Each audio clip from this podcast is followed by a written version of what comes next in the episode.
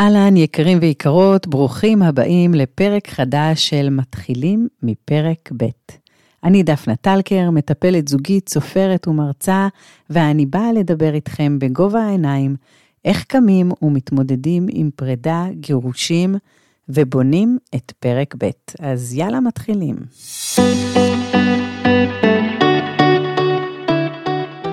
בתחילת תהליך הגירושים שלי, הבנתי שזה לא ילך בקלות. 20 שנה של חיי נישואים ויתרתי המון המון פעמים על הרצונות שלי, ובמו ידיי יצרתי תדמית של זורמת עם הכל, גם כשלא ממש רציתי. בקיצור, בעיית המרצה. כשהגעתי למציאות שהבית נחרב, נדחקתי לפינה, וכבר לא יכולתי לוותר יותר. בעצם לא ראיתי את עצמי גרה ברחוב עם שישה ילדים. הבנתי שיש לי אחריות ושאני חייבת להילחם על מה שמגיע לי. מספר ניסיונות הגישור לא עלו יפה, והמלחמה תפסה ממדים מפלצתיים, והגענו לבית המשפט. בית המשפט, מבחינתי, היה מקום מפחיד מאוד מאוד, מעמד מפחיד ביותר. לא שאני חושבת שיש מי שנעים לו ואוהב להיכנס לבית משפט, אבל מבחינתי זה היה משהו הרבה יותר אה, עמוק. הסתכלתי על השופטים ברמה של אלוקים, והרגשתי קטנה וחסרת יכולת. עוד לפני שנכנסתי בדלת, הייתי רק ברמת המחשבה, וכבר הרגשתי קורבן. זה החזיר אותי לתחושה של ילדה קטנה שמחליטים וקובעים לה, והיא עומדת ובוכה ומתחננת על נפשה. לא התאמנתי בחיי על מלחמה, אלא רק על ויתורים. ועכשיו לא הייתה לי ברירה. כמו שאמרתי, המציאות דחקה אותי לפינה. הפעם הראשונה בבית המשפט באמת הייתה נוראית. הרגשתי הקורבן. הרגשתי שנכנסים עם צדק ויוצאים עם איזו החלטה ששופטת נותנת אחרי ששמים לה זרקור על איזה מקרה אחד קטן. איפה היא ואיפה באמת לראות את התמונה השלמה, את התמונה הגדולה. בפעם השנייה כבר הייתה לי הצלחה אישית קטנה. הצלחתי לדבר ולענות גם בלי שירדו לי דמעות מהעיניים. הפעם השלישית כבר נכנסתי עם הבנה של מה חשוב להגיד ועל מה אין עניין להתעכב בעצם. וכך מדיון לדיון אני למדתי איך להתנהל. בסוף, אחרי תהליך ארוך, הצלחנו להגיע להסכמות כואבות לשני הצדדים, כמו שקורה במלחמות. לצערי, עדיין יש בינינו עניינים משפטיים, אפילו שעברו כבר הרבה שנים, ובאמת לפני מספר שבועות נקראתי שוב לבית המשפט.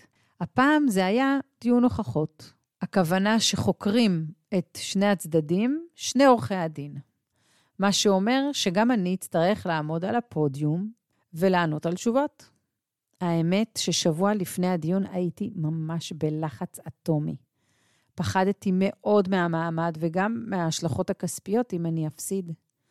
הדיון היה ביום רביעי, ואני כל הזמן הלכתי עם הרגשה ואמירה פנימית, אני כבר רוצה להיות אחרי.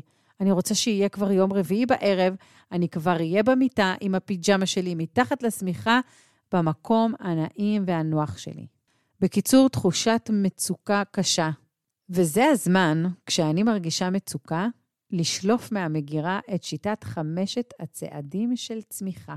זו בעצם שיטה שעוזרת לי להוציא את עצמי עד כמה שניתן מבור של הפחד והאיום שאני מרגישה, ולעזור לעצמי להשתמש בקושי הזה כמנוף לצמיחה.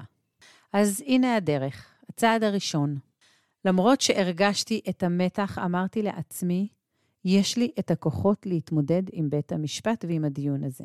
אם זה האתגר שלי, יחד עם האתגר, הגיעו ונבראו גם הכוחות.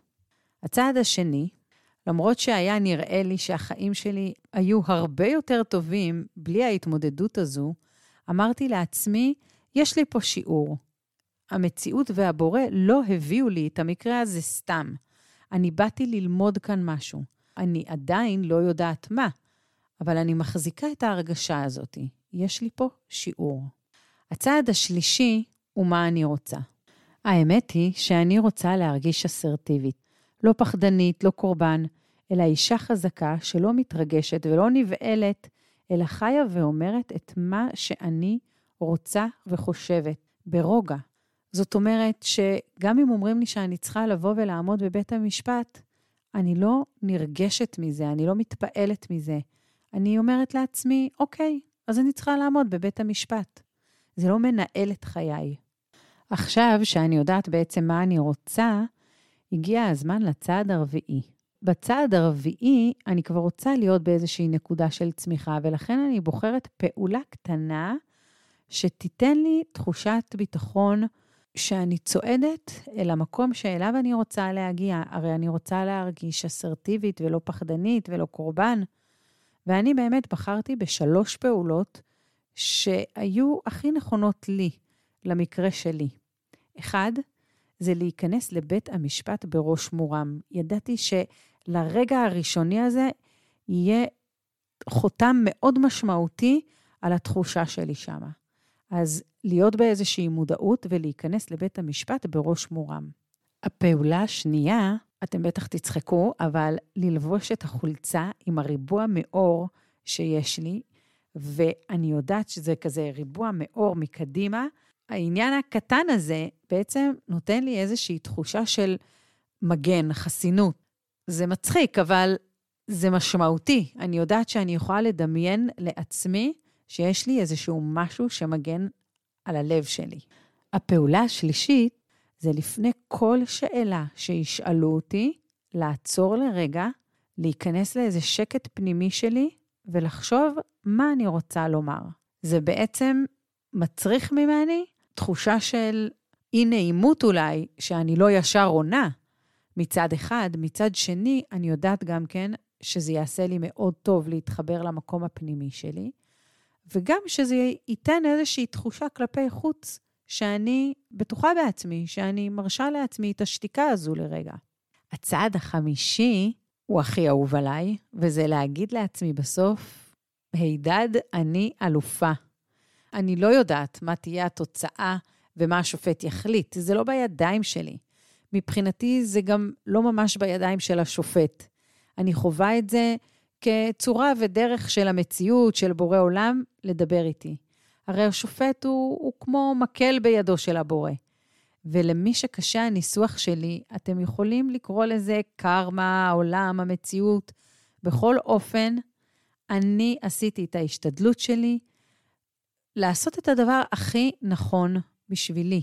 אני באתי מוכנה, אני לא באתי רק ממקום של מה שיצא, אני מרוצה, אלא באמת עשיתי פה איזושהי הכנה, וכל הכבוד, קודם כל על זה.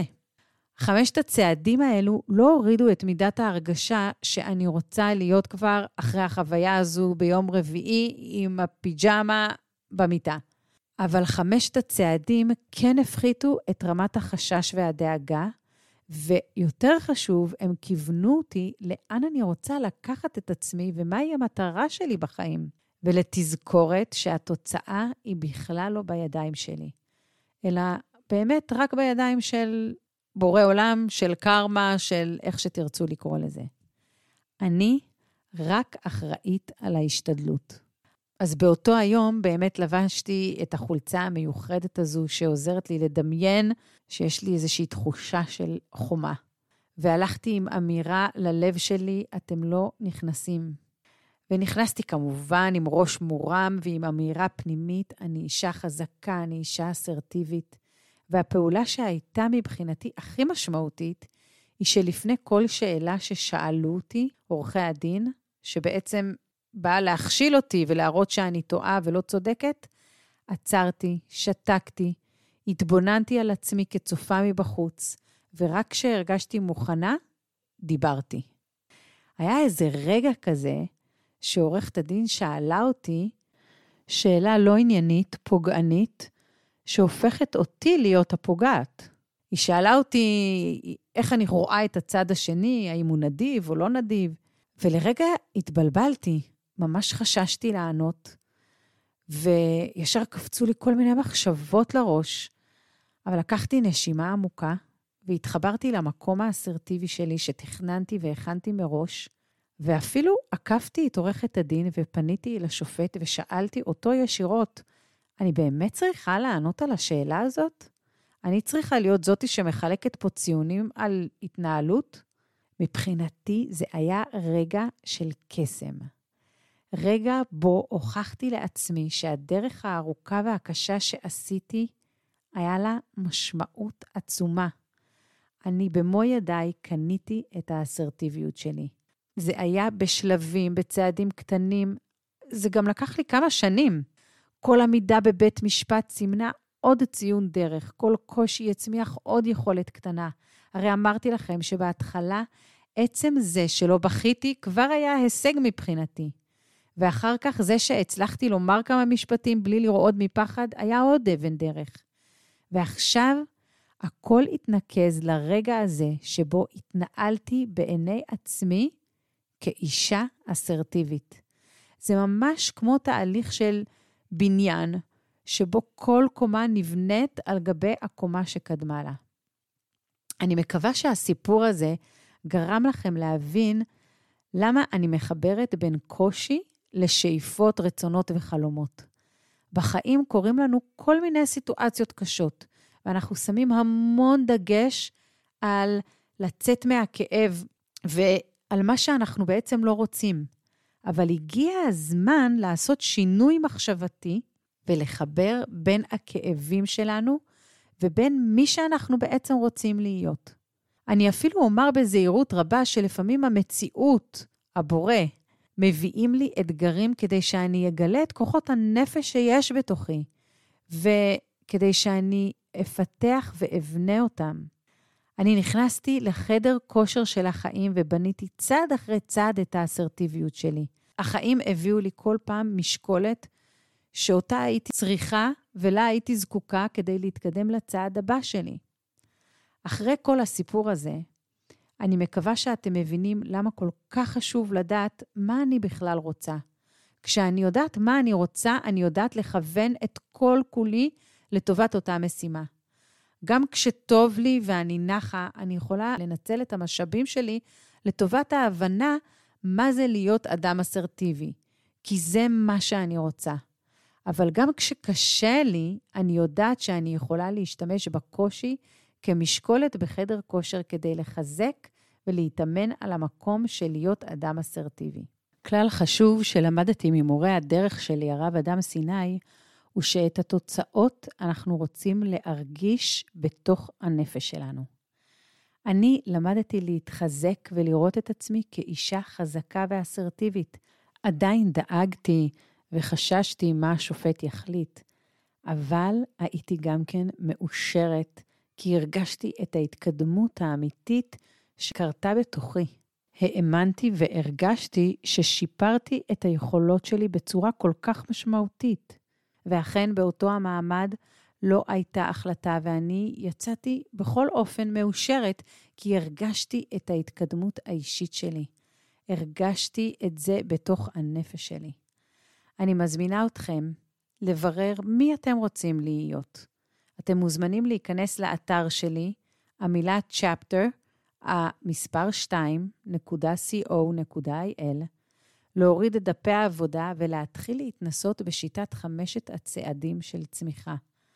אני מחכה לכם בפודקאסט הבא, ובו אני אספר לכם על הקושי והתסכול מול המעשים של הגרוש שלי, ואיך כדאי להתמודד עם זה. להתראות, מאזינים יקרים.